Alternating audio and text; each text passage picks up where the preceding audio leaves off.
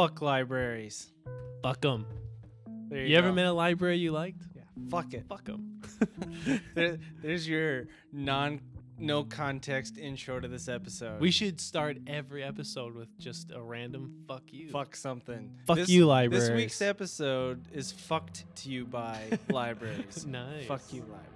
I like that. It's fucked to you. Fucked Bye. to you by Nice. libraries. So now that's kind of like the library's doing the fucking a little bit too. Yeah. So everyone's getting fucked. It- It's fair. I like that. Hey, That's the shuffle guarantee. Everyone's that's- getting fucked. Everyone's getting fucked. That's the shuffle guarantee. Would everyone Dude. start fucking? What if we fuck Oh right my here? God. Wait, did he change the lyrics on that one, or he kept that? up? No, he didn't. So I uh-huh. was thinking, I, I didn't even bother coming up with any other titles for this one. No AFX. Nice. I mean, it has to be no AFX. yeah, yeah. Yeah. There's yeah. no other option. That's what it Nice. is. All right. Hello and welcome to episode 16 of Shuffle. Sweet 16. Yeah, we can drive now. Ooh. We're gonna be driving opinions on music into your brains. nice. Nice. Fuck libraries. Please make sure to listen to the five songs that we will be discussing in this week's episode. Links to Spotify and YouTube playlists can be found in this episode's description. It has been four episodes since our last ICP incident. And ICP sedent. couldn't really find any ICP news corner stuff, so move on to a different corner. Where the clowns at? Kanye news corner. Nah. So, Lots been going on. Kind life of Pablo is in a somewhat official capacity out. Mhm. I, I, I'm assuming this is its final incarnation, yeah. but yeah, who knows? For the purists like me, we're not listening to it. Nope. you only No. listen to the original. We know the Illuminati put him up to it. He had to change it because it was too real. gotta get It was too real. revealing I know. too much. I know, man.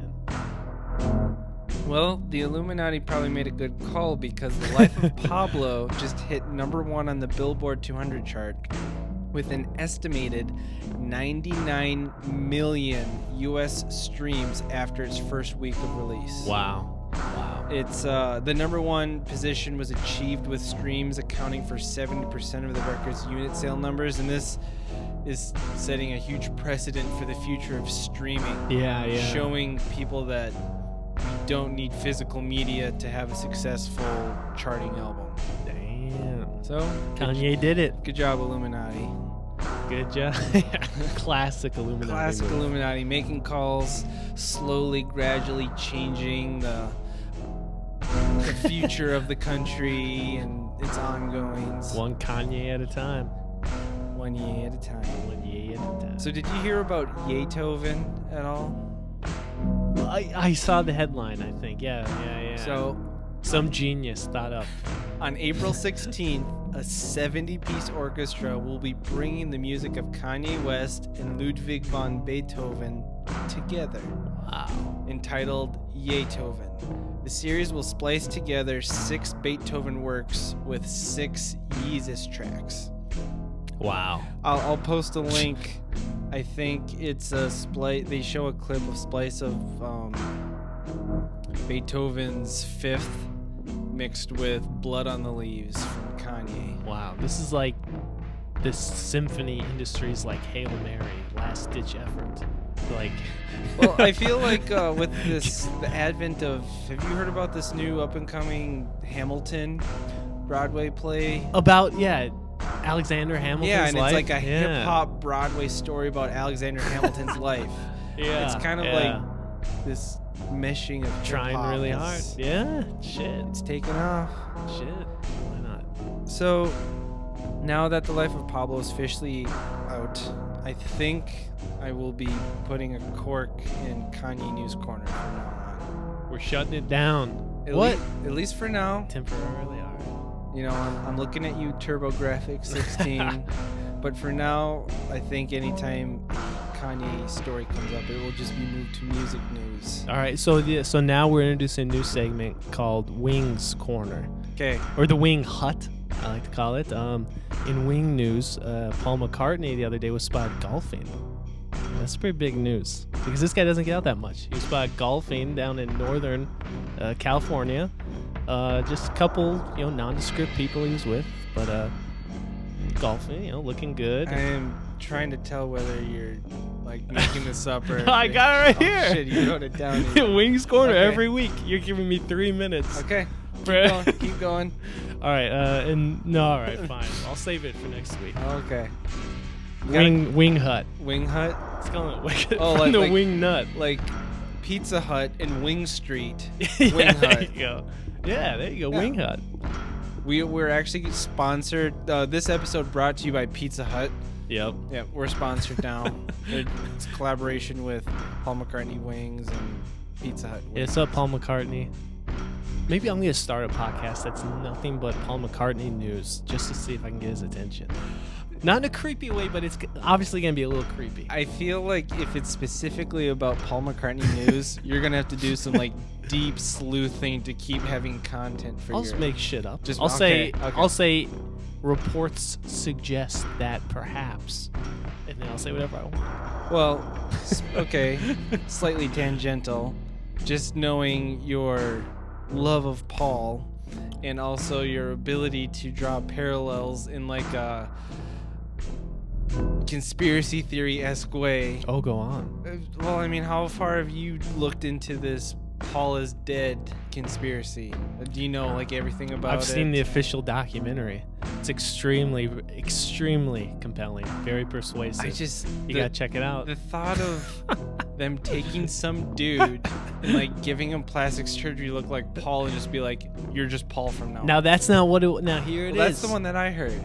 That's the one. Well, maybe they probably gave him, but there was like a famous Beatles look-alike competition early on, and this guy was a dead ringer for Paul. And so Paul died, bringing. So, do you think? Do you believe that the reason why they did? Because see, so this is how it was presented to me. This was off of a conspiracy theory podcast I Okay, listened to okay. called Real Life Sci-Fi. the theory they presented was that Paul died in a horrible car accident, Yep. and what Interpol or whatever the the British police, the authorities thought that the public could not handle this news. They imagined like mass Hysteria. suicides, just Yeah, yeah, hysteria, yeah. rioting, suicides littering the streets.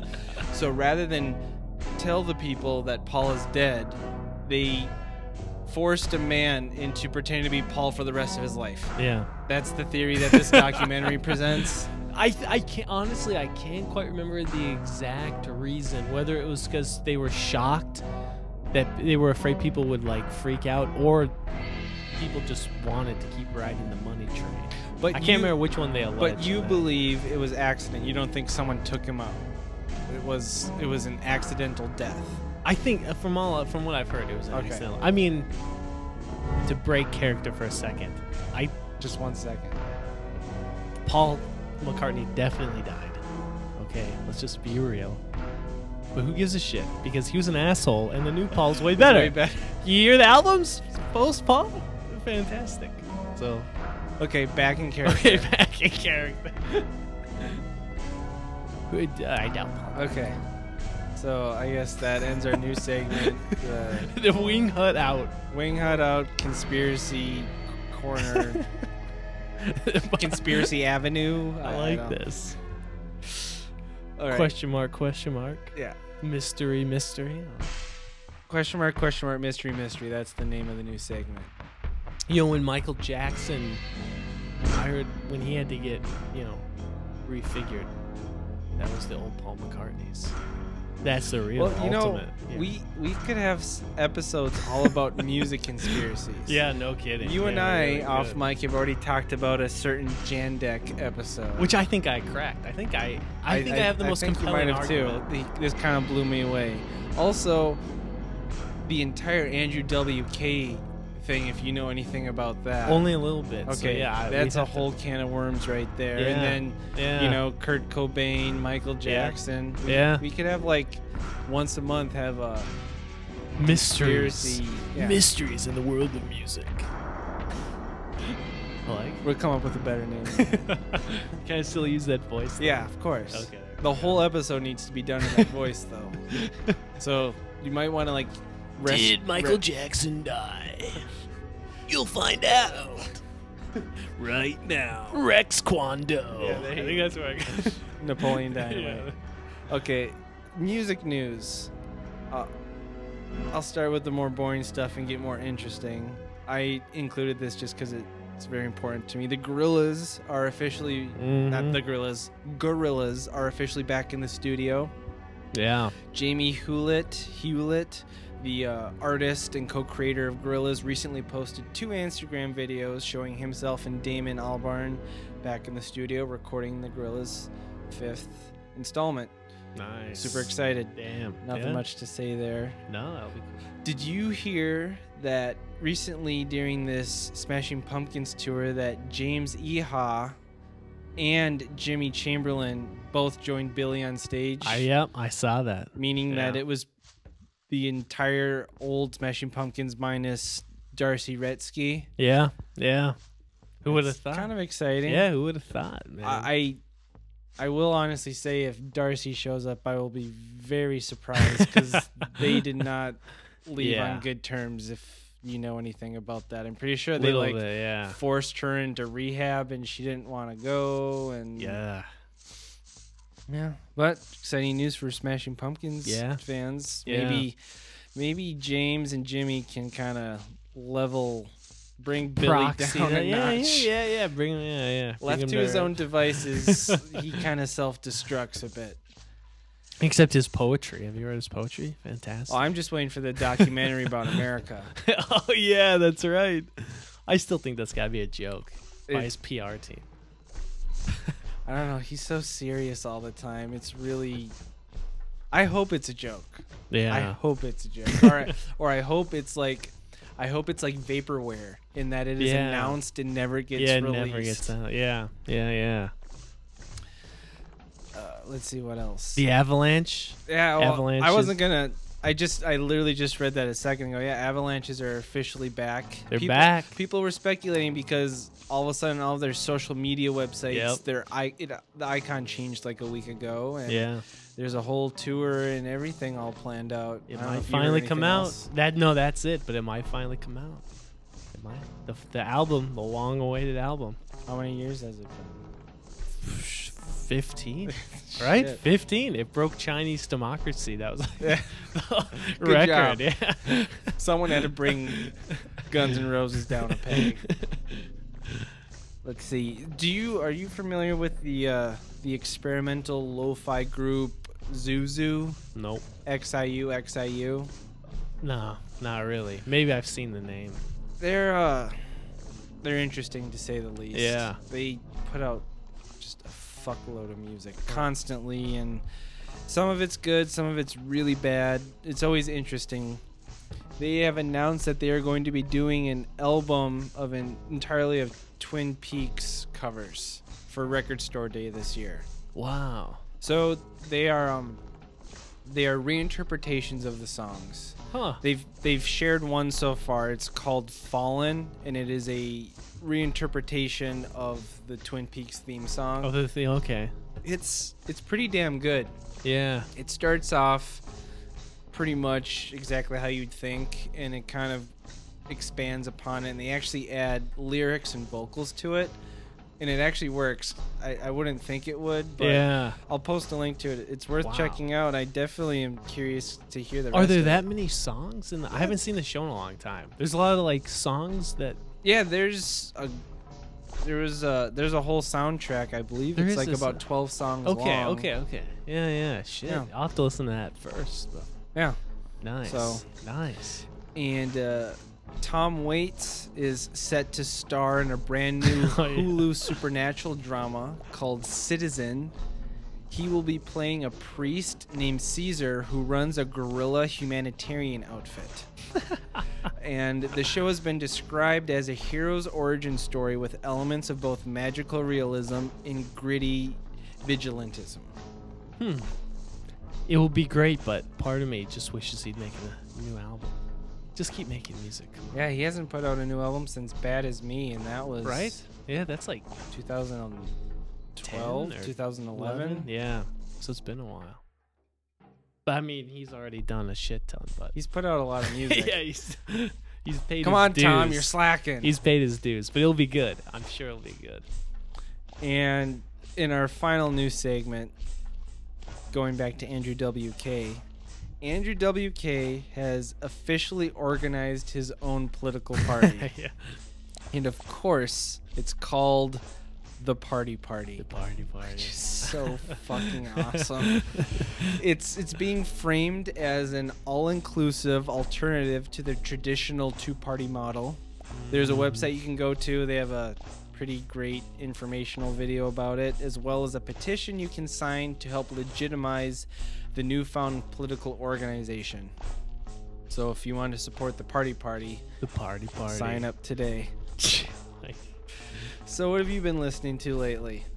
I actually, I was listening to the radio, and a song came on, and I was like, "Wow, that's a oddly good song for the radio." Thank you, radio. I was shocked, and I followed it up. And this is a song that I'm probably like the last person on earth to actually listen to him, and I'm like the last person on earth to be like, "Wow." Bjork is a fantastic artist. I'd never listened to Bjork before my entire life, and it was a song off her album called Debut, which was kind of her debut album, kind of not. I don't know how much you know about Bjork. Probably more than me. I- But yeah, I I'm a I wouldn't I'm a moderate Yeah. Bjork fan. We- I mean, I literally never listened to her, but it was Human Behavior. Human Behavior is a great. Yeah, and I was like, "Fuck, that's a good song." And then I just started listening to some of her albums. Her newest one, Vulnicura. if I'm saying that right. And even I listened to some of the stuff from her original Icelandic band, the Ice Cubes. Sugar Cube. Sugar Cube, that's it. Ice Cube Sugar. But dude, Mm. she's fucking fantastic. I'm She's amazed. no, she's incredible. Yeah. Uh, yeah. you weren't on this episode. Maddie's brother Max was, but a Bjork song was actually on shuffle. Well, Nice. and it's one of my favorite songs. All is full of love.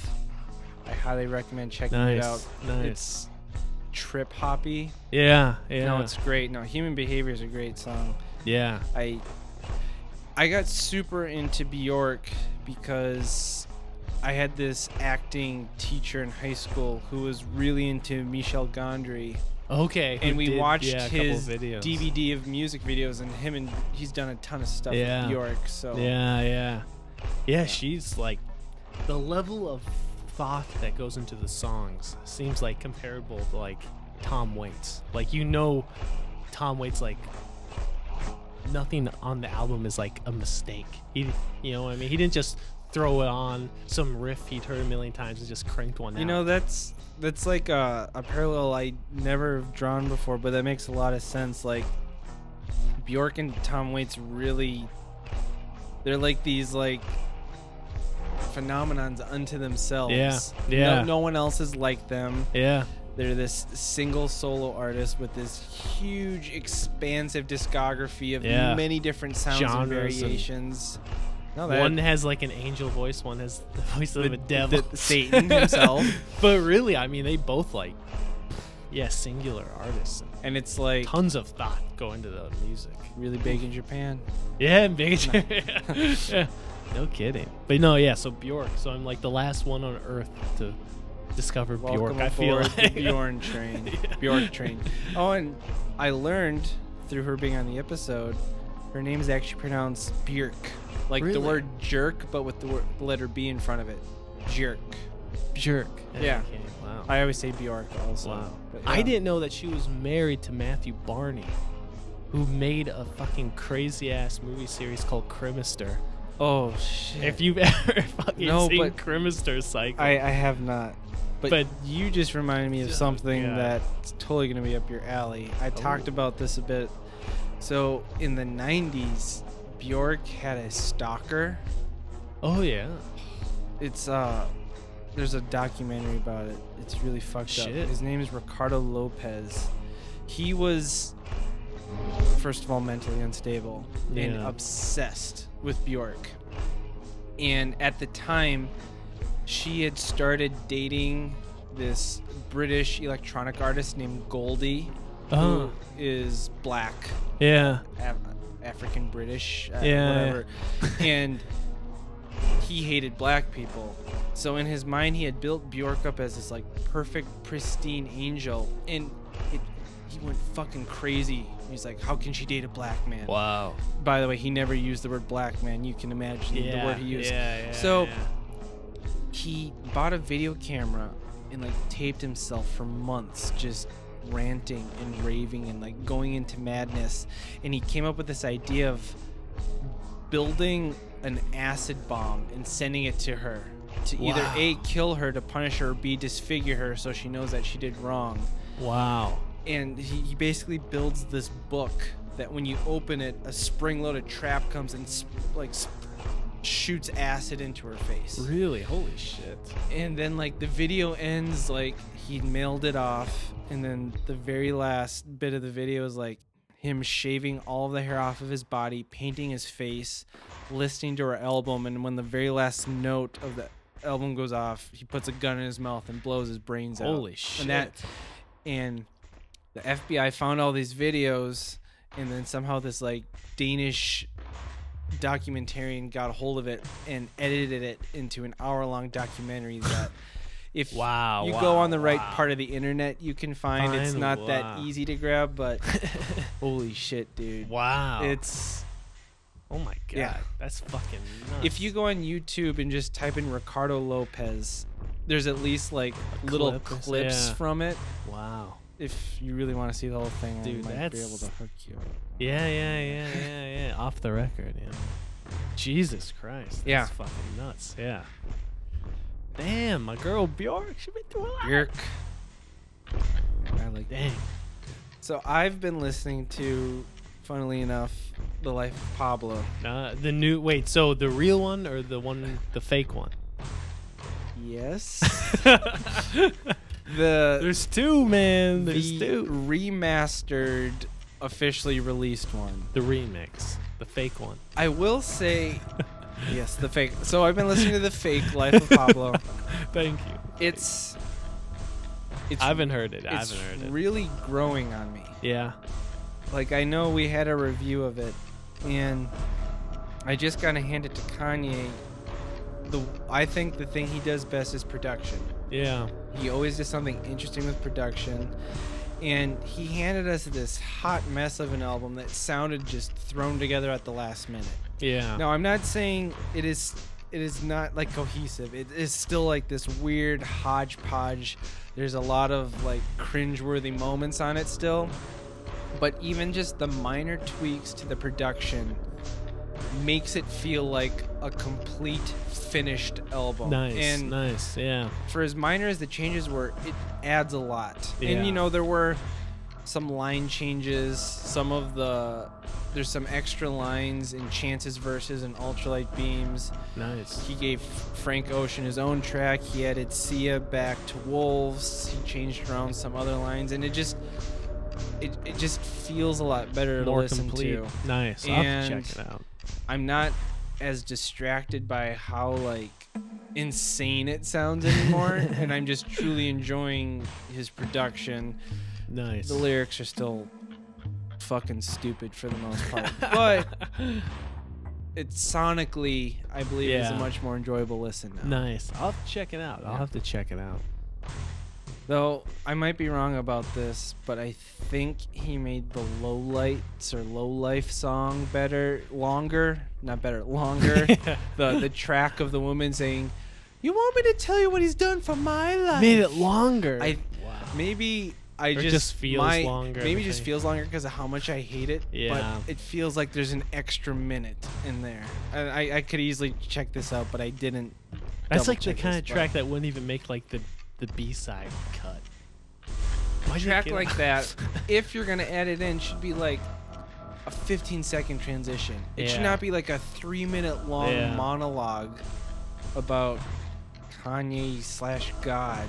With, yeah. It's fucking stupid. No, I'll listen to that album. Okay. I'll- I should. I should. I really should. Let's let's move on to our our first track, the one that I cannot pronounce. Ma Mir Loy. Can't you read? Okay, Come on. there's the first part. so that that means mother goose in What? French, and then tableau the later net. I don't know. It's this track by Maurice Ravel. You can read it for yourself. It's in French, and it is from his Mother Goose Symphony, I believe, which was originally released in 1911. That was a hot year for these Yeah. kind of fairy tale tracks, man. Hot year. hot year. It's climbing up the Billboard 200 charts. He's really catering to the mainstream, Yes. but you know, I'll cut him some slack. So, Joseph Maurice Ravel was a French composer, pianist, and conductor. He is often associated with the Impressionist movement, though he rejected the term Hipster. classic hipster. French. In the 1920s and 30s, he was internationally regarded as France's greatest living composer at the time. Wow. Ravel is known for incorporating elements of Baroque, neoclassicism, and in his later works, actually jazz. And he's a he was a very slow and painstaking worker. He uh, he composed fewer pieces than pretty much all of his contemporaries. He actually, in his time of composing, in his repertoire consisted of like a few piano pieces, some chamber music, two piano concertos, ballet music, two operas, eight song cycles. And oh, actually, so I take it back. This is not a symphony. I don't know my classical music terminology because this, my notes say that he never wrote a symphony nor any religious works of any sort. So I oh. guess this is probably considered a song or an opera, maybe. Maybe an uh-huh. opera. Yeah. Well, because I don't know what he did often is he would write these piano pieces and then eventually convert them into orchestrated pieces. Okay. So this actually began as just a solo piano work, and then Yeah. eventually he expanded it to a full orchestra. Yeah. Yeah. And another little interesting fact about Ravel, he was among one of the very first composers to recognize the potential in recording music to bring music to a wider public. Mm. So from the Mhm. in the early 1920s, despite his limited te- technique as a pianist and conductor, he actually took part in recordings of several of his works, which and then the ones that he didn't actually compose, he at least supervised it. So Wow. he's one of the very first composers to actually Get in the studio. hear a recording of his own music, Wow. which is kind of cool. Wow. Yeah, and uh, I, I really couldn't find out that much more about like this piece in particular, other Yeah. than like that it was originally a piano piece. So what did what did you think of this? Our first classical piece. I hated it. Where's the electric guitar, bro? Come on. Where's the? No, I'm fucking kidding. I just love the idea of hating this. I think you should have two guitars. hey, this song needs two guitars, man. Come on. Uh, no, no. hey, I mean, okay, it's not a bad song. Uh, I don't. I certainly don't have the ear to pick up on what might be baroque or classical or jazz, Neoclassical. neoclassical or jazz infusion. But I mean, it's a nice kind of floral, light, kind of regal, playful song. You know, it's nice. It seems like it would. I had no idea. I, I you know I wasn't brushing up on my French, so I had no idea this was from Mother Goose. Makes complete sense. It sounds like a kind it does kind of sound like a fairy yeah, tale. yeah, yeah. It's like a light, playful. It would go with some narrative. It seems like a song that would go with some narrative or visual or play, etc. So I mean, it was yeah, it was nice.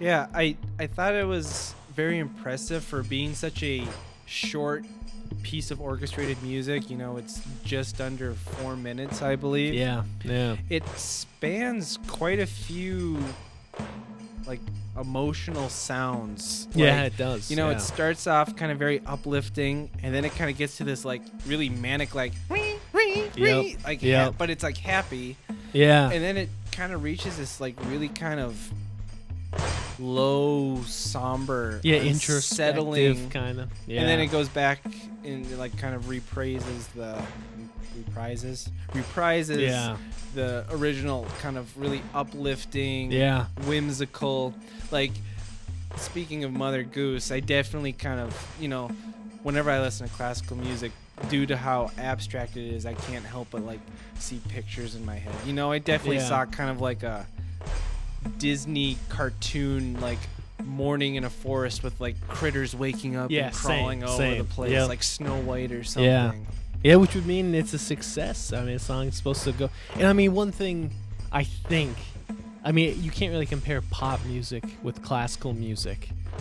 Uh, you probably shouldn't, but if one were to, I mean, there's no comparison to just the depth and of of attention to the different instruments and sound. I mean, if you're just talking about layer of sound, all the different instruments nesting a melody so kind of deeply and harmoniously. I mean, it's Yeah. it just like blows pop music out of the water.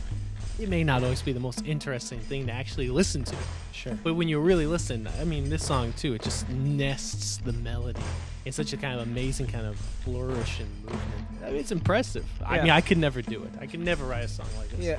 And speaking to that, one of the things I did read about Ravel was, and I guess one of the reasons why he was considered to be like France's greatest living composer is Yeah. while he might not have been like the strongest pianist and composer, so like he's been described as someone who truly understood like the weight and tone of each instrument. Yeah. So, yeah. like, yeah. He knew exactly how it should fit and where it should go in the song. So Yeah. and like they say, he was very a slow, painstakingly or painstaking composer. So like he spent a lot of time making sure every note from every instrument was just in its like perfect Yeah. right Yeah. place. Yeah, no doubt. I mean, really, I mean, it's a sonic, just kind of. I don't know why I keep using the word nest, but it's like a sonic nest. Well, because it's like animals and the- birds in nature. Yeah. Mother Goose nest. Yeah, really. I Mother mean, Goose's it's- nest. Yeah, it is. It really is. I mean, but yeah, I mean, there's there are a tremendous amount of instruments. I mean, again, you compare pop music, which has bass, maybe two guitars if you're lucky, man. If you're lucky, it's got two drums, you know, vocals. But I mean, it's you know, strings, brass, percussion, all you know, had a harmonium at one point Yeah. too. But it's you know, you don't hear each you don't hear all that's the beautiful thing. An eight-year-old kid could listen to it and be like that's a nice song. They're not going to say wow why are there 25 instruments? That's the beautiful i mean that's the beauty of it. It's amazing to coordinate all that sound. That's about Yeah. as deeply as i can analyze it No, no, unfortunately. that is that, that is a good point. Like, you know, some like five piece bands have a hard time keeping their Yeah. shit together, and the thought of like this Yeah. huge orchestra like moving and yeah it's impressive. yeah it's i mean virtuoso i mean shit i Yeah. couldn't i couldn't do it it's a little i mean Hey, don't write yourself off. That Hey, hey, actually, you know, funny, you, funny you should say. I actually have some. Uh, All right, let's play. Let's put Yeah. it on. no, we'll save that Yeah. for the wing hunt. Okay. corner. so. All right, sounds good. But no, it's a good song. Yeah, it's a good song. Yeah, I thought it was very enjoyable, and Yeah. I will say, listening to like the four minutes of this did make me want, like, it intrigued me as to wanting to hear the rest of, like, I wanted Yeah. to hear it within the context of the rest of the the piece, yeah, yeah, yeah, yeah. which I probably should since I have it on my computer. I guess have you ever listened to it, or is this I- one that was just hidden away on the it was. in the I- iTunes folder? I honestly think I never heard of this guy before. No, neither had I. And actually, uh, Maddie, who did orchestra all throughout middle school and high Yeah. school, she so said did she- I. I should. She said that she didn't even recognize this guy's Okay, name. now I don't feel as bad because I played cello. I'd never heard I this mean, guy. Okay, she did. Oh, maybe she she did. She I recognized did. it. I had no idea. But he is more of a. I mean, I know 1911's old, but like in regards to like some of the greats, he is more of a Contemporary, contemporary, yeah. composer. Yeah. So, you know, he's not up there with your Beethovens and Yeah. But someday. But someday, Someday, Ravel. my dream is that my son will play this song in this fifth grade orchestra recital. Specifically fifth grade. fifth grade, if man. it's sixth or fourth, if you fuck up, fucking ruined. if you fuck up, Dominic Jr., you're out. Dommy Jugs Jr. Tommy Jugs J. D double J, D double J. D double J, Jug. Oh, your poor future kid. All right, let's move on to our next track. Debate Exposes Doubt by Death Cab for Cutie off the 2001 album, The Photo Album. Death Cab for Cutie is an American alternative and indie rock band from Bellingham, Washington. Lead singer, frontman, and creator or founder of the band, Ben Gibbard, came up with the name Death Cab for Cutie. He actually took it from the song Death Cab for Cutie, written by Neil Innes and Sissy and Stanshall, and performed by their group, the Bonzo Dog Doo-Dah Band. What? The song was Really? performed by the Bonzos in the Beatles film Magical Mystery Tour. So this was kind of a fake band for the Magical Mystery Tour movie. And That they wrote a makes a song called Death sense. Cab for Cutie. Okay. That's where he got it. And uh, just to be clear, this was post Paul. They said Magical Mystery Oh, Tour. sure, sure, yeah. this is The, the better fake Paul. yeah to give credit where credit's Yeah. due. I mean, this is a uh, you know a bit of a digression, but it's an important one. I like. Sorry. no, I, I love that you're holding our Yeah. Beatles facts up to scrutiny. yeah. So the song's name, Death Cab for Cutie, was in turn taken from an invented pulp fiction crime magazine devised by the English academic Richard Hoggart in his 1957 study of working class culture, The Uses of Literacy. What? So- wow, Kind of has like two origin points in a wow, way. that's impressive. In a 2011 interview, Gibbard stated the name was never supposed to be something that someone was going to reference 15 years on. So, yeah, I would absolutely go back and give it a more obvious name. you didn't think people would draw the connections. Yeah, yeah, yeah. I don't know. I feel like Hey, even pro- I feel like even at the time when he named the band the Beatles were like the biggest fucking thing ever. So yeah, yeah. I mean, yeah, I guess it is very kind of niche, but the Beatles are big enough where there's enough. I mean, Yeah, yeah, you fans of it. Yeah, But I think it's a good name. yeah. It's definitely yeah. misleading for the kind of music they make. Yeah, yeah, yeah. Like what what what band do you imagine when you hear Death Cab for Cutie? I would. I mean, it's. hard. I'm trying to think of when I first heard a Death Cab Like for Cutie you- song.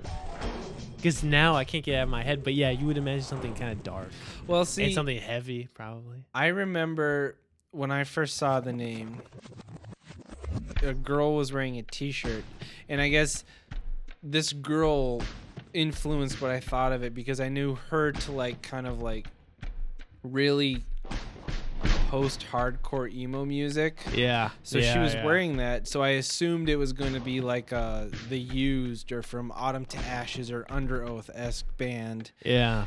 And I was I was into that music too, so I'm like, oh hey, what's Death Cab for Cutie? And I remember her saying, oh you wouldn't like them. don't bother looking, which made me want to say fuck you. Now I want to go listen Yeah, to them. yeah, him. yeah, yeah. Like I went home, and before even listening to it, I just like went and just arbitrarily downloaded their album Transatlanticism. oh yeah, yeah. And I remember listening to him like, wow, this isn't anything like I imagined. and now it slowly, gradually turned into like one of my all-time favorite albums. Yeah. Yeah. So I guess in But a way, in a way, thank you, yeah, for the Kelsey. Schweiker. That was her name. Thank you, thank Kelsey. Kelsey. I'm sure she listens. Our number one fan, Kelsey. Yeah. So uh, this album, the photo album, was kind of marked a gradual change in Death Cab sound. Their earlier music was more kind of noisy is not a good word, but a more noisy kind of lo-fi, Mm. you know, early Modest Mouse built to spill Yeah, kind of yeah, yeah. indie noisy rock. And this album was kind of along their path to their more emotionally charged indie rock that we kind of know them to be today. This was one of those kind of transitional albums. Yeah. Uh, Melanie Haupt of the Austin Chronicle gave this album three stars out of five and saying it's rare talent that can express emotion so concisely. Even more rare is the ability to deliver them in a near whisper rather than a scream. Which I thought Hmm. resonated very much so, especially with this song. Yeah. This song seems to be, from my interpretation, about someone struggling with the impossibility of loving someone else unconditionally Mm-hmm. and then using alcohol as a means to try to ignore this fact. Uh, the narrator then sees this perfect couple, but soon realizes that they're just two generic people following the motions, and that even they are just kind of leading this fake love. And then the song ends with him accepting this fate to never truly love whomever he's with Yeah. and he basically kind of just resides to drink a lot to numb the pain of his Yeah. realization. yeah. I the the last yeah, and an uh, inter- interesting fact to go along with that. The last line of the song kind of ties the whole album together. So the the album's called the Photo Album, and each song on the album kind of at least at one point in every song will kind of try to hit a visual cue Hmm. such as a photo album Right. Right. Right. and the first song on the album is called Steadier Footing, which is kind of a weird title. But it, and that song is kind of supposed to kind of like show the stability that was the goal of this album. All of the mm-hmm. soul searching, confessional lyrics, cathartic impulses kind of lead to this point at the end. So, like, the first song is called Steadier Footing, and it's about trying to find the stability. But at the end of the song, the very last line of the song is that he is alone and staggering. Yeah. So it kind of yeah. shows this failure to find stability. And he just ends up drunk and staggering at the end. Yeah. And actually, there was a series of bonus songs on this album, which eventually became an EP called the Stability EP. And to draw another connection point, Wow. that EP contained a cover of the All Is Full of Love song by Bjork that I talked about earlier in this episode. Wow. Are you bullshitting me? Boom! Are you bullshitting me? No, I Oh will my post God. that shit. They did a great cover Holy of that Bjork shit. song. That's amazing. yeah, That's quite the connection. This was not planned ahead of time. No. ladies and gentlemen. it was Wow. not at all. Damn, damn, damn. Ben Gibbard has stated this song. The, the one little sh- snippet he gave is I like this song structure. It's about how the most beautiful people in the world look the most generic. That was his insight as to the meaning of the song. Beautiful of the most generic. Yeah, so, what, what did you think of Debate Exposes Doubt? I thought this was a good song. I Okay, there's his review. Let's move on to the next one. No. Line the next one up. hey, bring the next one. Sorry, okay. This one was good. You thought it was a good song. This was a good song. I I don't know Death Cab for Cutie extremely well. Like a casual fan. Like I've heard their songs on the radio through friends and I've liked them. It seems like like there's some to me the selling point has always been just like at a sheer sense of sincerity these songs like touch me. They the guy just sounds so goddamn sincere. He just like i can't you know what i mean? You- it's like i can't get him away. He just sounds like he- too sincere. Yeah. i don't know if you, if you know what i'm saying. Maybe it's not fair. I, he just seems like very sincere. And, and the lyrics are usually pretty well crafted and the lyrics are very good too. My main complaint was i don't know why the song was so long. I could not figure it out. There is a i couldn't figure it out. exceptionally long outro, instrumental outro. 230 to 436 is like almost exactly the same outro. Maybe there's just tiny bit shift but that that was the one thing i found frustrating. I was like give me some more lyrics or do something a little crazier with the instruments Th- that was the one thing that really frustrated me I will say, first of all, my best explanation is just that this is the last track Yeah. on the album. so then that's a so real it's a more it's, cathartic it's outro. almost as like an outro to Yeah. the album as a whole. See that, ma- and then maybe I'd hear more of the differences in there Yeah. too. Too, yeah, yeah, that makes sense. That- that Secondly, makes sense.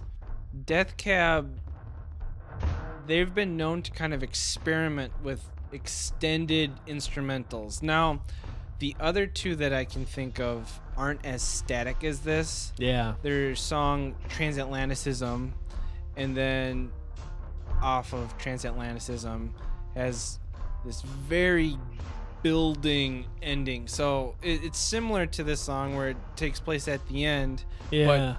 It has like a post rock crescendo to it where it just Okay. builds and builds and builds and like especially the the album recording of it does not do it justice. If you ever see them perform the song live, yeah. it's like the drummer is just beating the shit out of the drums and the bass is just slamming on like it nice. it gets nice. fucking loud for a band that doesn't seem like as much of a pulse. They Yeah. can really get get, there. fucking loud. Nice. And then also their song off of Narrow Stairs, I Will Possess Your Heart, has like this super long intro. Huh. It just starts off with like this bass line like doom doom doom doom doom doom and then it kind of slowly keeps like layering instrumentation on it and then it finally builds to them actually singing. So again, this Yeah. is like contextual in that of like a Death Cab fan would recognize this, but like this to me, yeah. based off of where in their discography this appears, it seems like it's their like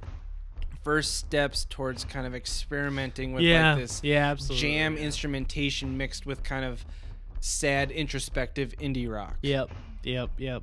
Because yeah, it's not. Yeah, that makes a lot of sense. Because it's not till like the very last few seconds where it's like stripped down, and then the, it gets a little like dissonant too, like a little bit more experimental, Yeah. like the last like twenty seconds. So it's like yeah, maybe they were just kind of getting warmed up. But yeah, that was. I mean, it's a small gripe, but that last two minutes. Gripe corner. Yeah, gripe corner. They could have done a little bit more, like more instruments, more layers, more angular. Like it should have been so dissonant. static. They should have Yeah, yeah, but explored a bit. but it makes sense, uh, you know, hearing it in context of the album. Maybe I, But- I dig it. in a fair point to you though like you sh- you shouldn't know like while it makes sense within the context of the discography at the time they had written it it seems to you they have Yeah. failed as a band because you can't really get across that idea is like hey we're trying this out we're gonna do better in the future Yeah, yeah. so to someone like you who doesn't like that that doesn't do much though like now it might ease your mind a bit more when I first heard it, I was like, "Are they getting paid for like every second that this song is?" just milking it They're like, "Just one more minute so I can buy this ship." I mean, I didn't know what. No. Why is it so long? It's like over half the song is the same. But you know, but that's really a testament to I liked again, you know, the lyrics in the first two minutes. You know, I mean, it was a really well crafted song. Yeah, I I guess, you know, I forewarning, I love Death Cab. This song, especially after like analyzing it at the scrutiny that I need to for like doing this podcast, Yeah. this is like fucking dark song. Yeah. Like yeah, especially yeah that last line that you Ben- mentioned. Ben Gibbard, he's kind of pretentious at times, but he's very he's very sincere. Yeah, he seemed. Yeah, I mean that's always like I don't. Doubt his intentions or his emotions ever, and he's he's a great lyricist. And I mean, this is a particular album that I haven't listened to that much within their discography, and like Hmm. I, it was almost unsettling how cynical this song was. Yeah, yeah, Especially like I almost wish like he was kind of writing this from the perspective of a character cuz like to think that he felt this way almost like it's like this person who uh, like of course I don't know Ben Gibbard at all. But based off of like my relationship with him with his music, it's like, oh, this isn't the Ben I know. yeah, yeah. No, yo, you're right. Yeah, it is. Like just this Yeah. like alcoholic drinking as to Yeah. avoid his realizations on life. It's just it's so yeah, work a days we're dark. the bar, quietly erasing Yeah. the week. Yeah, just Repetition starts to thin their meaning. The word. Oof. yeah. no way to live, buddy. Damn. But, So- and then, but I mean, it is a, again, you know, form and content. It's a nice mix of like, because when he sees like finally there's clarity, the music does kind of lighten and you Yeah. feel and then and then when it ends with that but I alone am staggering then you get kind of minor chords. So yeah, hey, that's a nice mix of But yeah, it's dark. It is and really dark. I I do have to hand it to him like you don't really get across the idea of this jaded cynic- cynicism without reading the lyrics. Yeah, Like yeah. on the surface, it doesn't. It sounds kind of like sad and wistful, but it's not. It's not until you read the lyrics that you're like, oh fuck. Yeah. Yeah. I don't know. It, it's. I think it's a great song overall. Yeah. I I can see where you're coming from. The ending might be a bit repetitive and not that useful to like getting across a new idea though. Yeah. Yeah. Yeah. But overall, good song. Good song. Good song. Next song. Like it's the good rating. It's good. the shuffle goods. Two goods. All right, next song, Atlas Song by Jónsi and Alex off the 2009 album Rice Boy Sleeps. Jónsi and Alex is an artistic collaboration between Jónsi Birgisson and his partner Alex Somers. Jónsi, if you're not aware, is the guitarist and vocalist for the legendary Icelandic post-rock band Sigur Rós. Mm-hmm. He is known for his use of using a cello bow on his guitar and his falsetto voice. Interesting fact about him: he is blind in his right eye. Shit, I didn't even know. If you ever notice, he's kind of cockeyed a bit, and it's he's blind in his right I eye. thought it was just one of those artist things, you know, yeah, over it's, my it's, head. it's a statement. no, it's actually the result of a broken optic nerve that he was born with. Oof. And Alex Somers, his boyfriend, is an American visual artist and musician from Baltimore, Maryland. Oh. As well as being a member of Jónsi and Alex, he was also part of a post rock band called Parachutes for a brief period of time. Uh, the name comes from a common term for dandelion seeds, which I didn't know. They're called Huh. parachutes. Huh. They recorded most of their music in his kitchen and living room and commonly experimented using household objects and toys as instruments. yeah. And actually, the first time I saw Sigur in concert, Parachutes opened for them. Wow. But they, as of 2008, nice. they are now a defunct band, no longer together. Parachute. I didn't even know you. No. So now he spends most of his time producing. He actually has a record label in Iceland where he lives with Jónsi. Nice. He's done production on many of Sigur Rós' albums as well as helped create their artwork. nice. And he also played a huge role in Jónsi's solo album Go, uh, producing it, performing on it as well. Hmm, hmm. So Jónsi and Alex began as a Sigur side project around 2003, and they originally called Rice Boy Sleeps. That was the original name of the project. And it actually started as a visual art project, not hmm. musical. They actually created a picture book and did like a limited run of it for intended for children, I believe. And then eventually they started making music. The music tends to be in the same vein as Sigur Rós, though way more Yeah. ethereal and experimental. Mhm. And a little interesting fact about a song on this album, not the Atlas song, the one we're talking about, but there is a song on this album called Boy 1904, and it uses a recording of the last known castrato, Alessandro Moreschi. Wow. Now, for those of you not familiar, Castrato is in the castratiato. Huh? Yes. Uh, Damn. castrato is a type of classical male singing voice equivalent to that of a soprano, mezzo soprano, or contralto. But Jared, how do they get the voices so high? Oh, we're getting there. Don't you worry. I'll tell you how to get the voices so high. The voice is produced by castration of the singer before puberty sets in. How sweet. Though sometimes it can occur due to an endocrinological endocrinological condition. So it says a condition you're born with that you never reach sexual maturity. Mm. But usually it happened by cutting their balls off. Damn. For art. They did For for, art. For the aesthetic. Uh, castration before puberty prevents the boy's larynx from being transformed by the normal physiological events of puberty. And as the castrato's body grew, his lack of testosterone meant that his bone joints did not harden the normal manner. Thus, the limbs of the castrati often grew unusually long, as did the bones of the rib.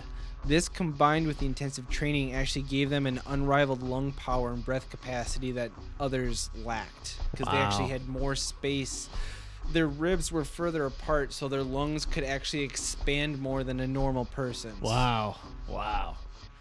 Uh, Prepubescent castration was officially made illegal in 1870. Buzzkill. Why? Yeah. Man. Why did and it actually, take so long? I tried Jesus. to, I tried to like search the history of like how this began, and like it goes way back. Like castration obviously used to be a form of like punishment. Yeah. and I it, it was a little vague the research I did, but basically it used to be a way to like punish criminals, and then they somehow stumbled upon the fact that it makes people sing well. So then the Catholic Church started doing it to all these little boys, and As they do. Yeah. then poor Alessandro. He's Damn. actually also um, I believe w- the only castrato to like actually be recorded. Wow. Like there's Yeah, no yeah, recordings yeah, of castratos except for this guy because he was the last one. Wow. Wow. Yeah. Damn. So yeah, uh, castration. Rice boy sleeps. uh, Pitchfork's Ian Cohen had this to say about this album. Ian Cohen, yeah.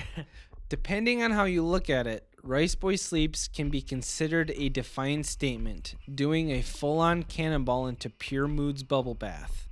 Jónsi and Alex keep the orchestration and elastic song lengths of Sigur Rós, but break rank by all but eliminating rock based textures and structures, and most startlingly, the most iconic part of the band's sound, Jónsi's own voice. Hmm. I'll be quite honest. When I first tried to tackle this thing as a whole, I fucking hated it. That's not really the response a record that goes so far out of its way to soothe should elicit. But regardless of Eno, Stars of the Lid, and Mountains being staples of a listener's balanced diet, you always run the risk of approaching ambient music while otherwise being in the verse chorus mindset. But what struck me as most frustrating about 20 minutes in was just how indecisive the sound about its ambience. Too deconstructed, patient, and ethereal to really qualify as pop music, obviously, but also too ostentatious. Its average track length of 8.5 minutes, was it really earned? And well, loud to fit, it was also too loud to fit the bill as background music. And the dynamic statics are nearly suffocating. Brevity is the soul of wit and all, but then again, Jónsi's never really been known for his sense of humor. So he, he Hmm. sorry, probably butchered that quote, but basically he was getting at like it was like it was like too ambient, but also it was it couldn't really be background music because of how loud it got Yeah, yeah, yeah. but it wasn't really like it was too ambient to be like accessible pop rock music at Yeah. the same time. I, I mean, I kind of just personally hate Ian Cohen. I think he like needs to like take a class on like how to write a re- music review. But I do actually kind of see his point. I kind of do. Too. I do I do see his point there, and I do. I love Sigur Rós. I mean, I'm not. I don't. haven't listened to all their s- you know albums. I don't know you know their their oeuvre. You know, I can't claim to know, but this sounded like it could have very well been on a Sigur Rós album. I mean, if you had just said, "Who is this?" It's a band you know, and someone played it. I think it was Sigur Rós, but but I did. I don't know exactly how to say it, but there is something a little bit indecisive. I, I, I did kind of have a similar impression that for an ambient song to be eight minutes or longer, and I mean this sounds so like snooty, but like you you go really slow. It's eight minutes because it's so you something that you're seeing the flower bloom instead of just seeing the flower like a pop song. You see it bloom, and it, the, you know the mechanics are so slow. But here, it almost is like it didn't. They didn't trust themselves yeah. to do a song like that. and that's not Jónsi's style. Like he would never like do a slow ambient drone. yeah, It's kind of like it still has like that like pop upbeat sensibility, but they're Yeah. trying to make these like long, stretched out ambient tracks. Yeah. So I mean, yeah, maybe, and it, yeah, I mean, I hate to kind of use Ian Cohen's words, but yeah, maybe part of it was like I was stuck between thinking of this as a pop song and then trying to think of it as like an ambient song. But I mean, I liked it. I liked it. I don't know. What did you think? Well, so there, there's one more thing I want to read for you. Oh, I jumped the gun. No, no, it's fine.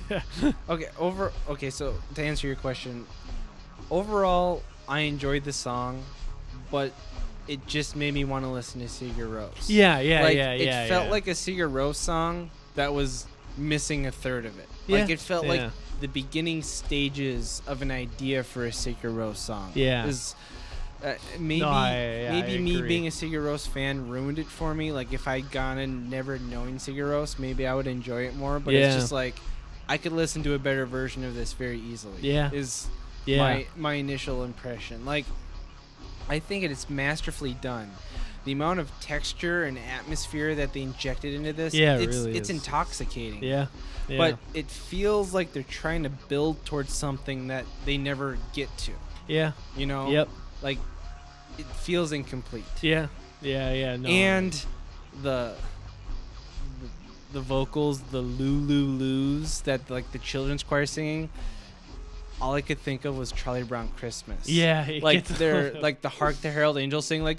Lou Lou Lou Lou. Like that's Yep. all I could hear yeah. when they were doing the Lulus in the background of the song. So that was very distracting for yeah, me. yeah, no, I, I was the same. I kept thinking of if not that, something very similar to that in Yeah. my head. Just Charlie some, like, Brown Christmas. something just some just kind of more generic, kind of like kid. It, it was very sentimental. That was my other thing. Is this song? It was very sentimental. In a way that like Stars of the Lid again, because I was thinking the same thing. Like a Stars, I haven't heard a single Stars of the Lid song that I could say was sentimental. It's like a kind of nostalgic and it's kind of drawn out and you feel something, but it's not sentimental. No. But this was, and in kind of that Charlie Brown way, where it was like, ah, I feel, I feel good. Yeah. And then you're exactly right. I could hear a kind of better version of this if I just popped in Rós. Sigur Now but I liked it. You're right too. It's very well it's layered. it's it's Yeah, very well yeah. done. Yeah. It's just there's better versions of it that I know exist. Maybe it's not as confident Now, as I when I was doing research for this, I couldn't find anything about this. So maybe I'm making it up. But back when this came out in 2009, I remember reading something about how this was intended for like children, like to help children sleep cuz they did the picture book which was for children. yeah, you're right. I don't know if Jónsi and Alex have a child together. I don't know that about their relationship. But yeah. for some reason, I have this memory of them saying that they made the picture book for either their kid or kids. And this was supposed to be an album, Riceboy Sleeps. It was supposed to help. Be a soothing album for children to listen to to fall asleep. Yeah, th- I mean, in which case, yeah. like well I said, I might be making Yeah, it up well, because I couldn't find anything about that when I was just Yeah. researching it, but I remember that. Now,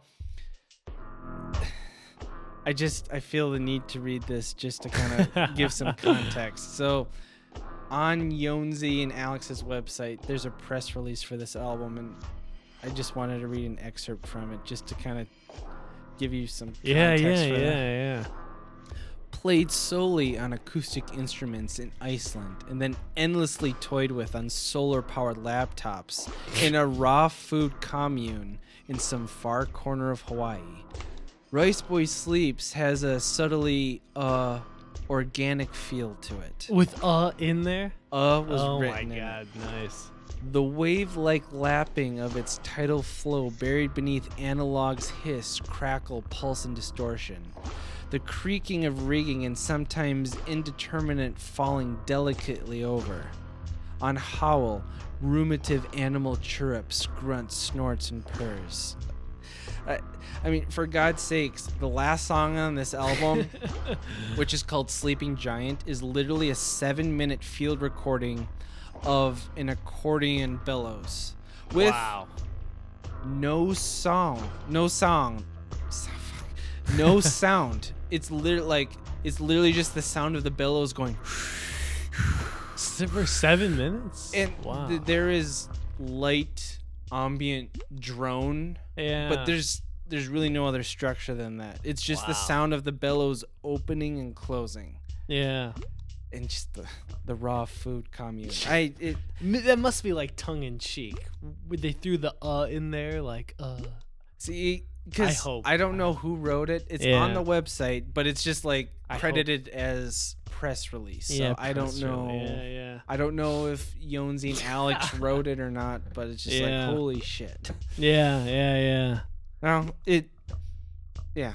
I mean, um, it's yeah, a it's a good song. Yeah, but yeah. it's just not as good as a Sigur Rós song. Yeah, yeah. It seems not as confident, or I, I'm not sure what it is, but yeah, there's something kind of indecisive in it that it just doesn't fully know what it's trying to achieve, like a Sigur song does. Yeah. it's like I never for never in, for a second Sigur am I am I like, where are they going for? I just experience. I'm like, wow, it's You just take it in. Yeah, exactly. But this, I was kind of like, "Uh, what are they going for? But All right. Okay, let's move on to our next one. All His Suits Are Torn by NoFX. Off the 1997 album So Long and Thanks for All the Shoes. NoFX is an American punk rock band from Los Angeles, California. They formed in 1983 when vocalist and bassist Fat Mike got together with guitarist Eric Melvin and they decided to start a band. NoFX's mainstream success was signified by a growing interest in punk rock during the 1990s, but unlike many of their contemporaries, such as Bad Religion, Green Day, and The Offspring, they have never once signed to a major label. oh, So, is that right? Yeah. Wow. Uh, they've released 12 studio albums, 15 extended plays, and a number of 7 inch singles on their own. Basically, they're DIY as fuck. Yeah. And they're good at it. Really fucking good at it. Damn. like i i know there's this whole thing with like integrity in punk rock Yeah. but yeah. Yeah.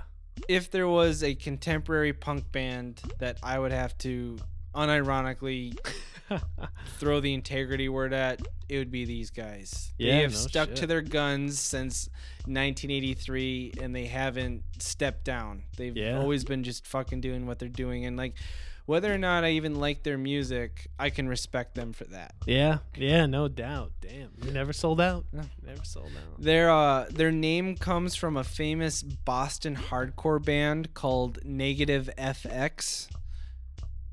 And they they were looking No for a band name and they liked this hardcore band Negative FX, so they went with No, No FX. FX.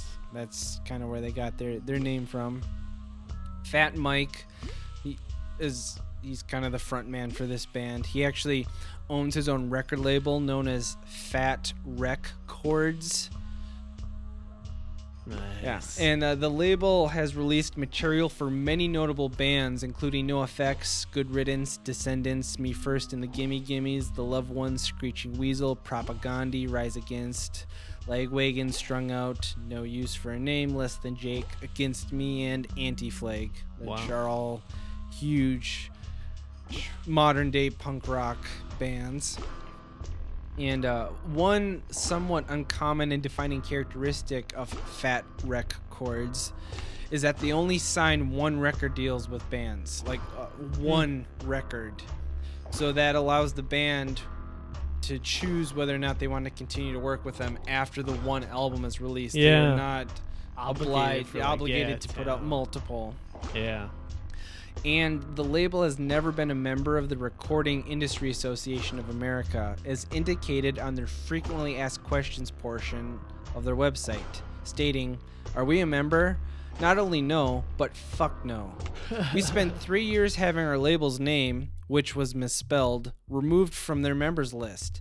A year went by, then our name showed up again on their fucking list. Who are these sons of bitches? Needless to say, we're in the process of having our name removed again, but they aren't being too cooperative. Jesus.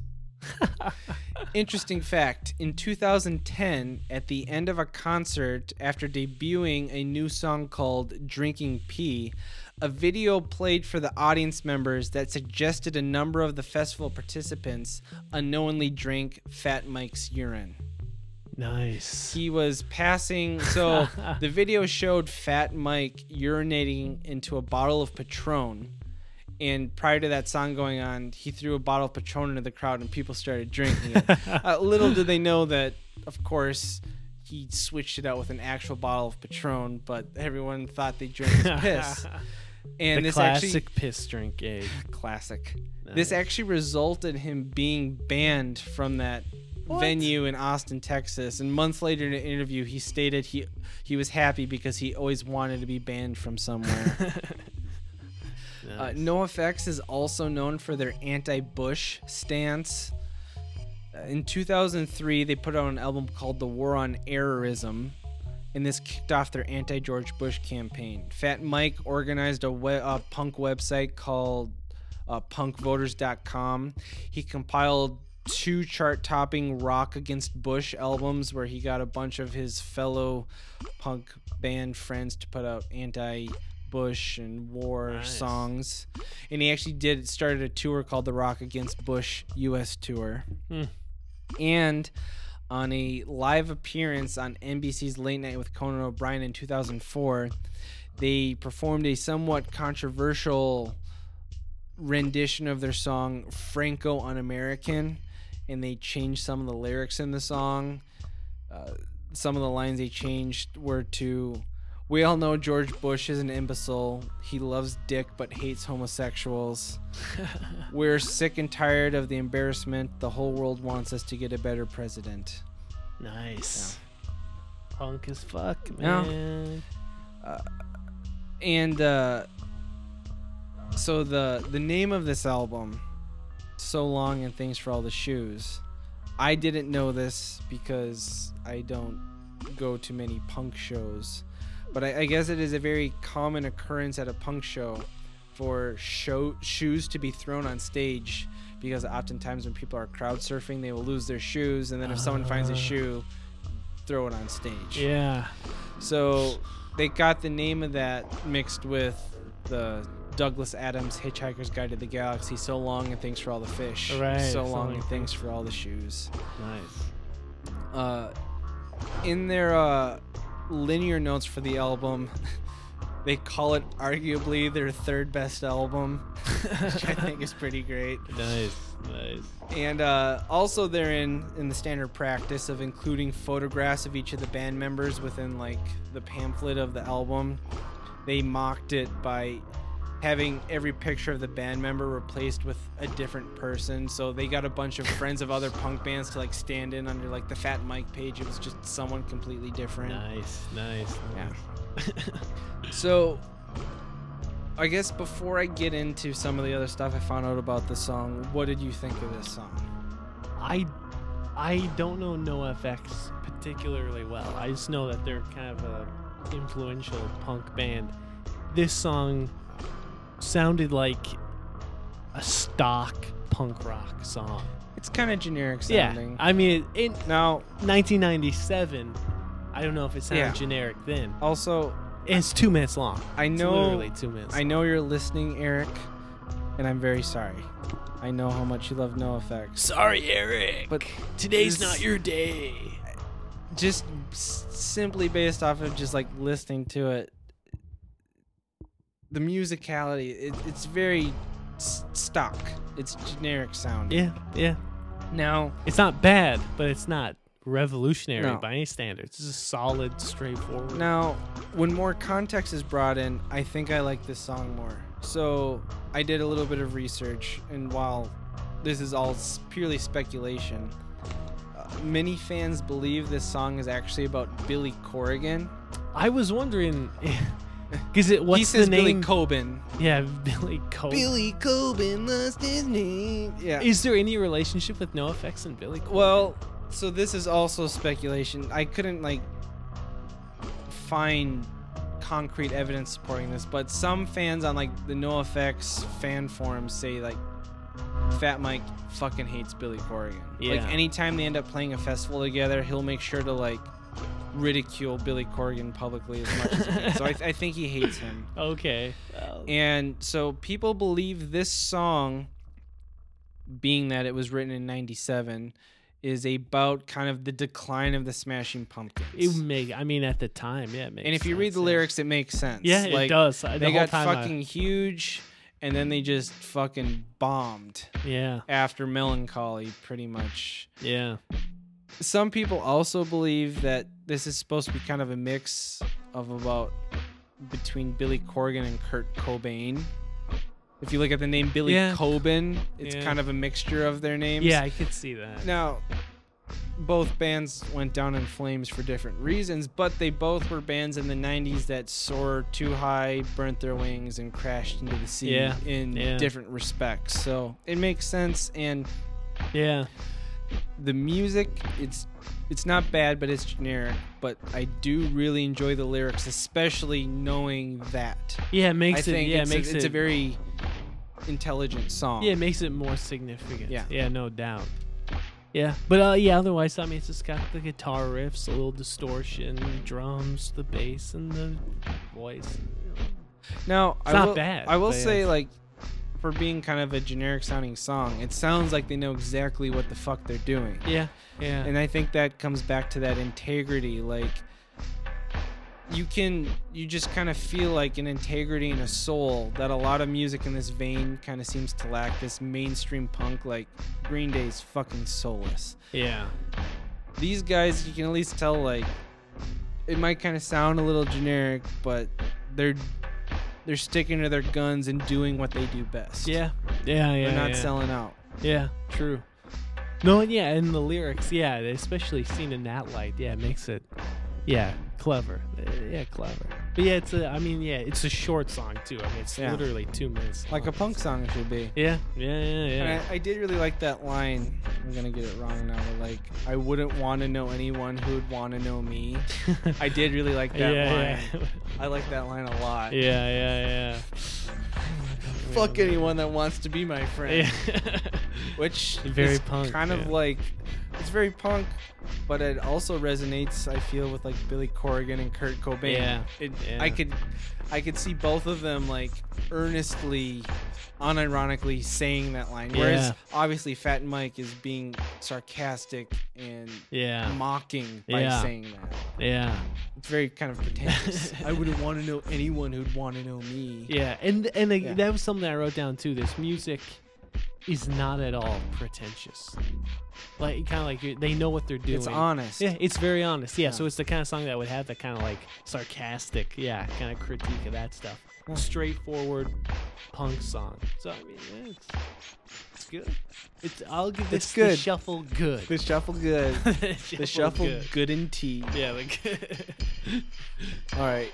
With that, let's move on to our last song, Cilonen. this one's good. Oh, this one's good? I don't want to spoil it, but this and one uh, will get that'll the good. be it for episode 16.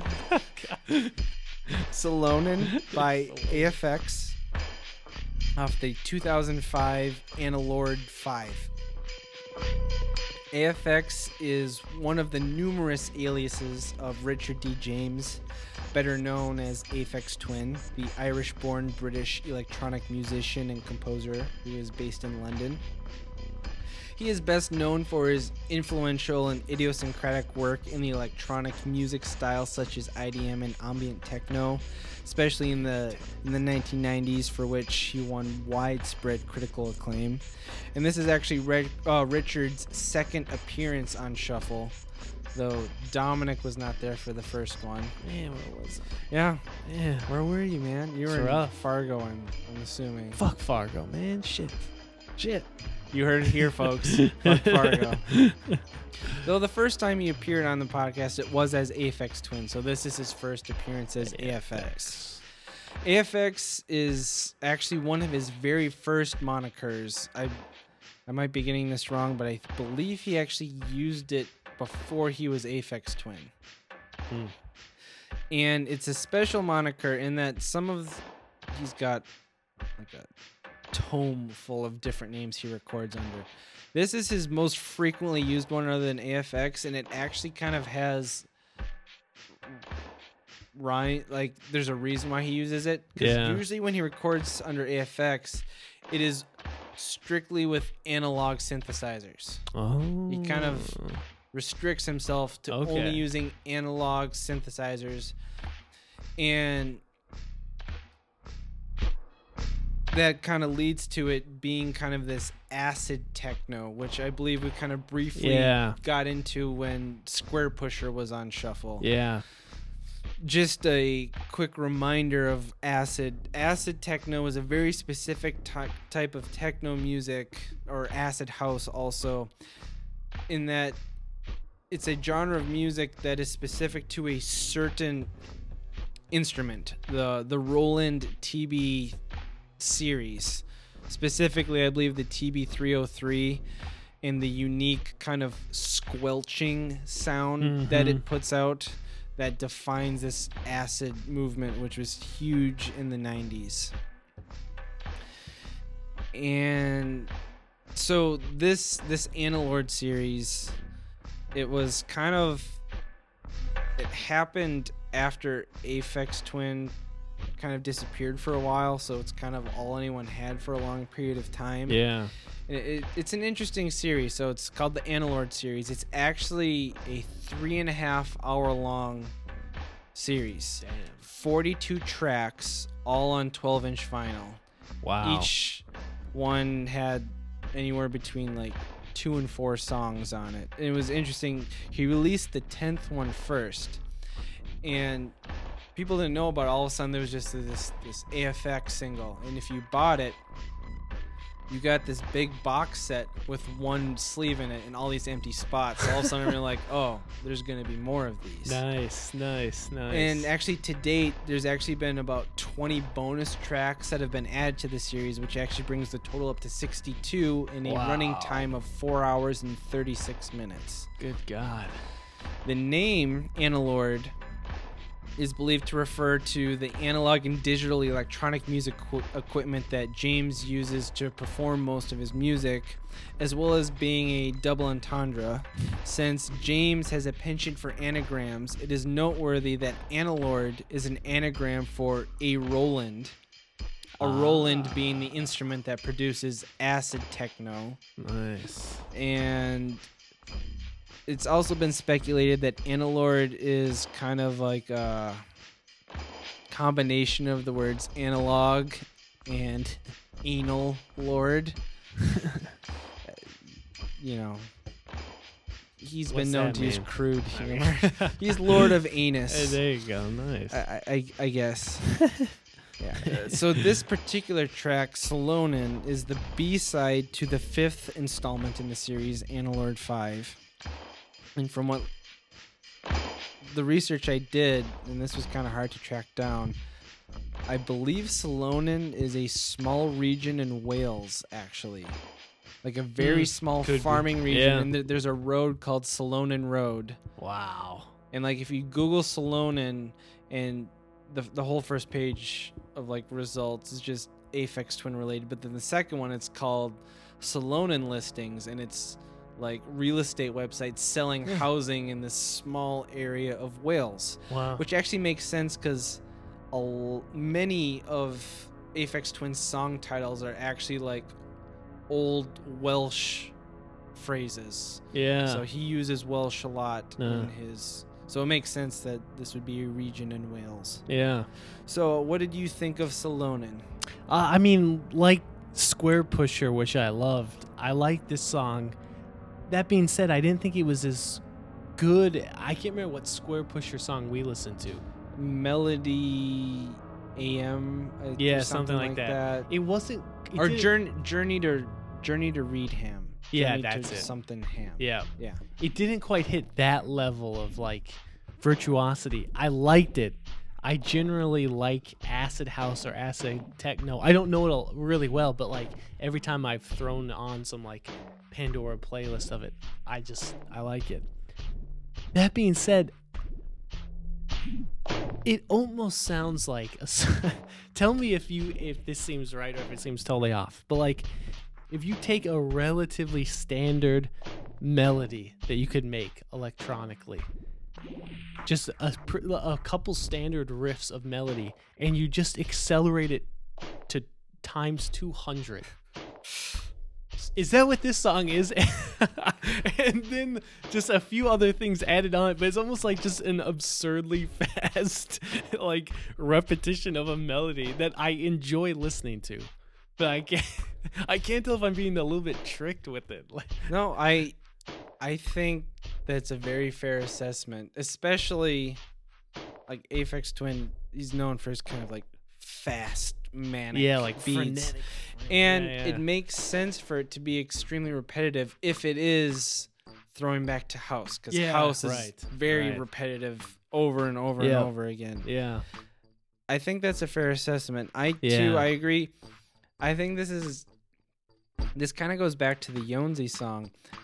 This is an all right, like it's a good song, but it just makes me want to listen to Aphex Twin Yep. because there's so Yeah. much good Aphex Twin, even Yep. other AFX music, and like it's just like listening to this just makes me think Richard's done better. Yeah. I, I Yep. I'd rather listen just to better Richard song. Yeah.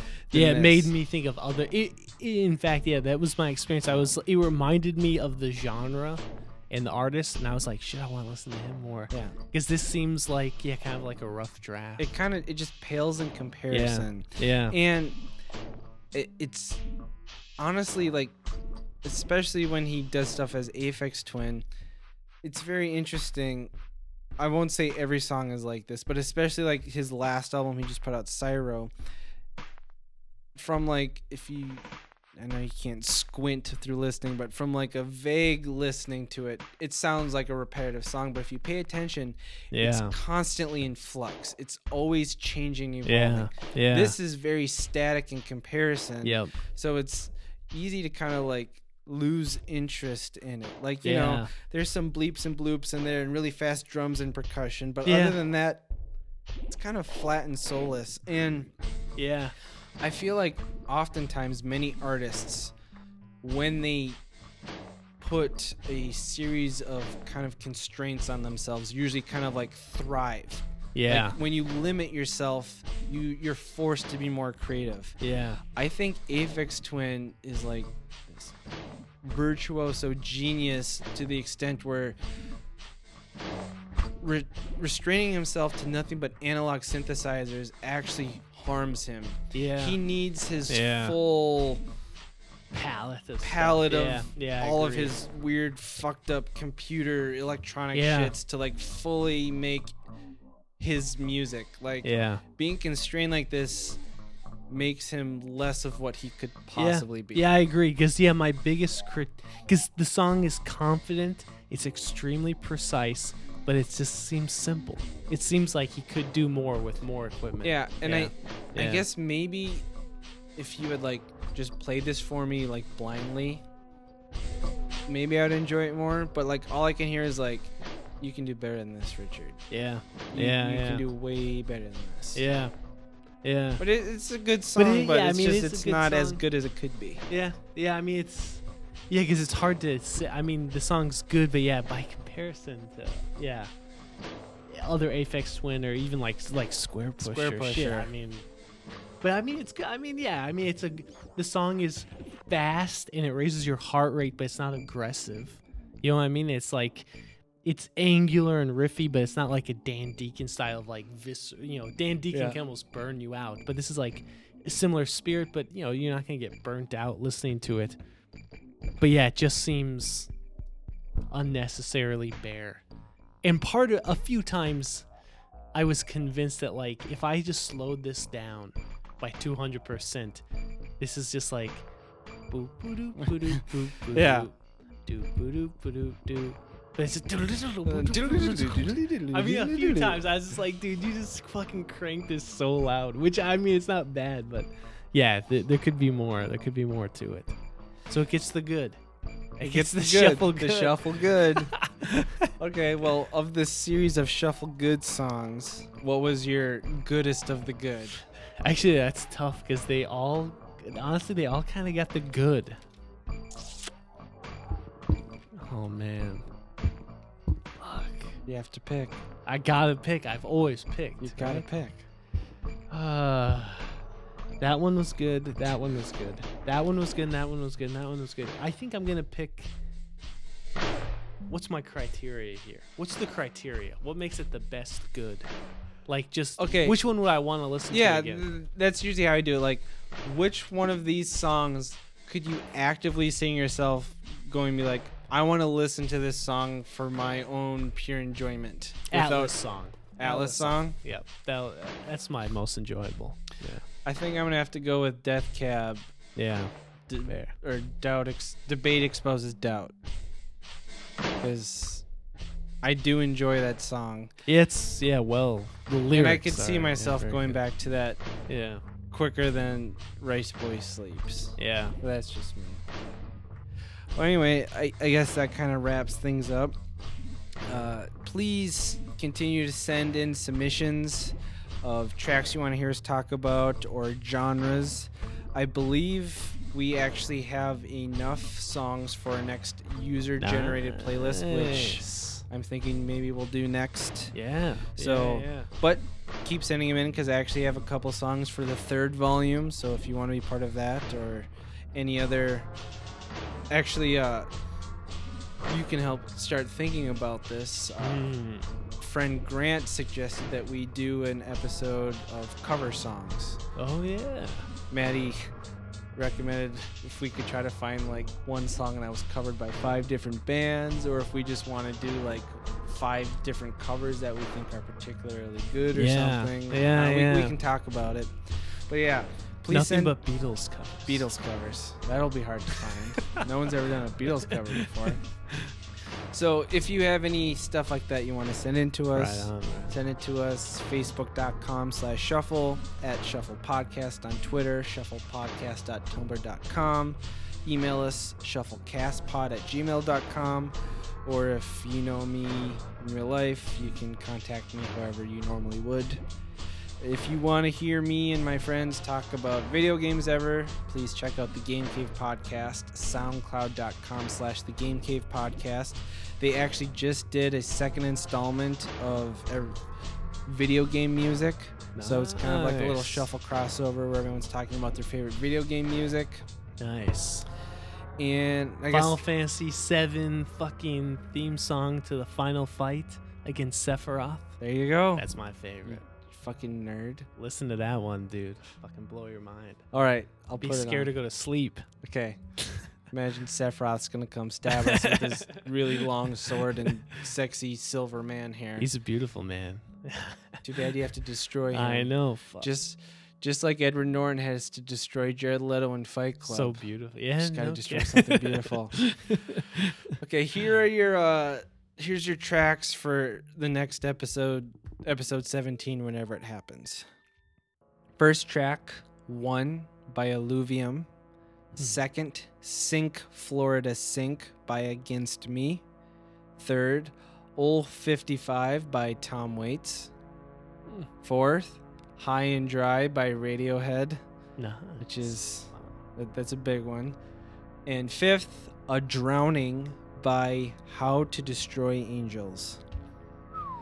Other than that, thank you for listening. I hope you all have a good week. And bye. See crest out. Yeah, see. God damn it. hey, now that American Idol's done, I gotta carry it on. He's carrying the torch. he's he's doing the Lord's work. Hell yeah, All right. Bye, everybody.